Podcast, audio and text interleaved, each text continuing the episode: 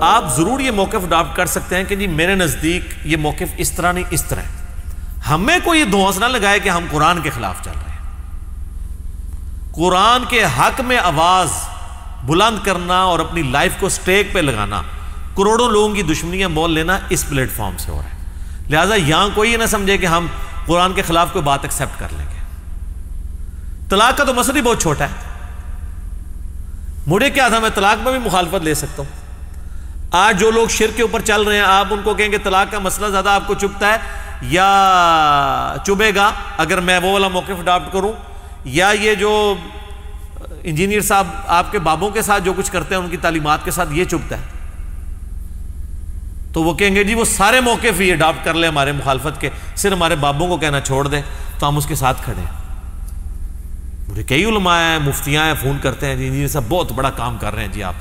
اہل بیت کا دفاع تو کسی نے آج تک ویسا کیے نہیں جو آپ کر رہے ہیں۔ بس صرف بابوں پہ ہاتھ ہولا رکھیں۔ بھی بابوں پہ ہاتھ ہولا کیسے رکھ لیں؟ جب ہم اہل بیت کے دفاع کے لیے کھڑے ہیں تو ہم اللہ کے دفاع کے لیے نہ کھڑے ہوں۔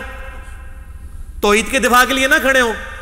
اہل بیت سے ہماری عقیدت کیا اس وجہ سے کہ وہ اہل بیت کو اللہ نے مرتبہ دیا ہوا ہے یا اس وجہ سے کہ ان کی نسبت اللہ اور اس کے رسول کے ساتھ ہے؟ ہاں، ہمیں کسی کے ساتھ کیا ہمدردی ہو سکتی ہے؟ دیکھیں، انسان کی محبت صرف خونی رشتے کے ساتھ ہوتی ہے جو نیچرل ہے۔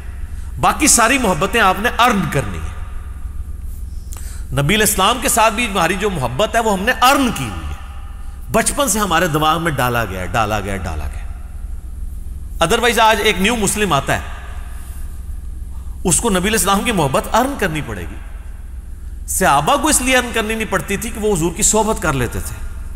آپ کی شخصیت سے متاثر ہوتے تھے، آہستہ آہستہ آپ کے دل میں، ان کے دل میں حضور کے لیے محبت آ جاتی تھی۔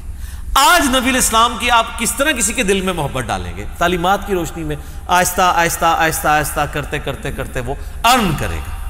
لیکن ماں باپ کی محبت، بیوی بچوں کی محبت آپ کو ارن نہیں کرنی پڑتی، بلکہ آپ کے اندر جبلی طور پہ اللہ نے رکھی ہوئی۔ ہے تو اہل بیت کی محبت ہمارے اندر جبلی نہیں ہے، ہم نے ارن کی ہے۔ صحابہ کی محبت ہم نے ارن کی ہے۔ رسول اللہ کی محبت ہم نے ارن کی ہے۔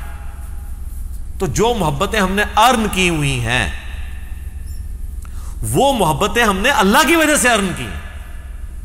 جبلت میں جو ہماری محبت ہے، وہ ہماری گاڈ کے ساتھ ہے۔ جو کریٹر ہے ہمارا۔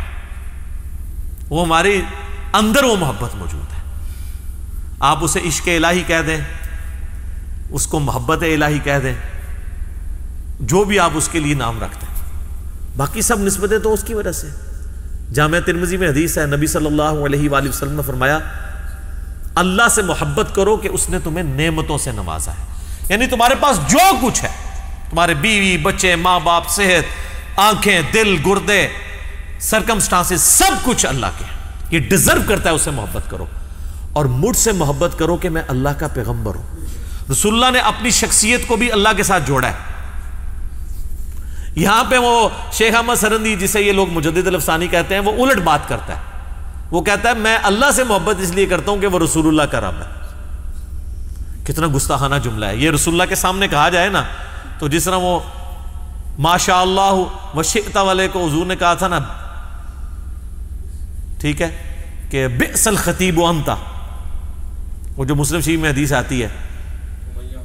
وہ میاں سے ہما جو ان دونوں کی نافرمانی کرے۔ اور مسند احمد میں آتا ہے کہ وہ حضور نے فرمایا، قل بل ماشاء اللہ وحدہ تو یہ۔